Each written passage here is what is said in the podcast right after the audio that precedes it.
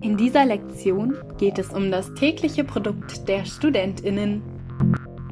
Den Grund für schmerzende Handknöchel, Konzentrationsmangel und schmerzhaft ausgelaugte, ausgehungerte Studis in den Mensaschlangen.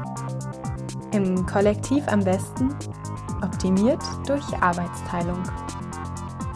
Alle sitzen konzentriert im Hörsaal auf den Plätzen.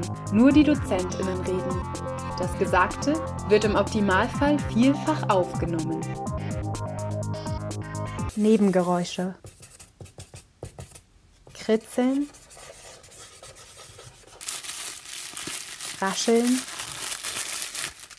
Das Hämmern von Händen auf Tastaturen.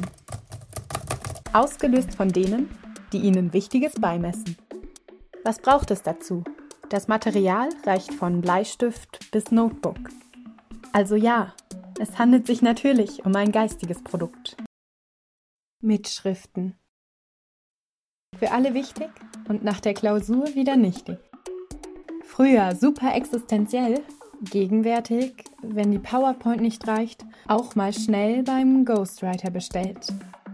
Heute nur noch für die Leute, die sich besser merken, wenn was vom Kopf zur Hand ins Blatt verschwand. Mitschriften können durchaus auch mal eine höhere Wertigkeit erlangen.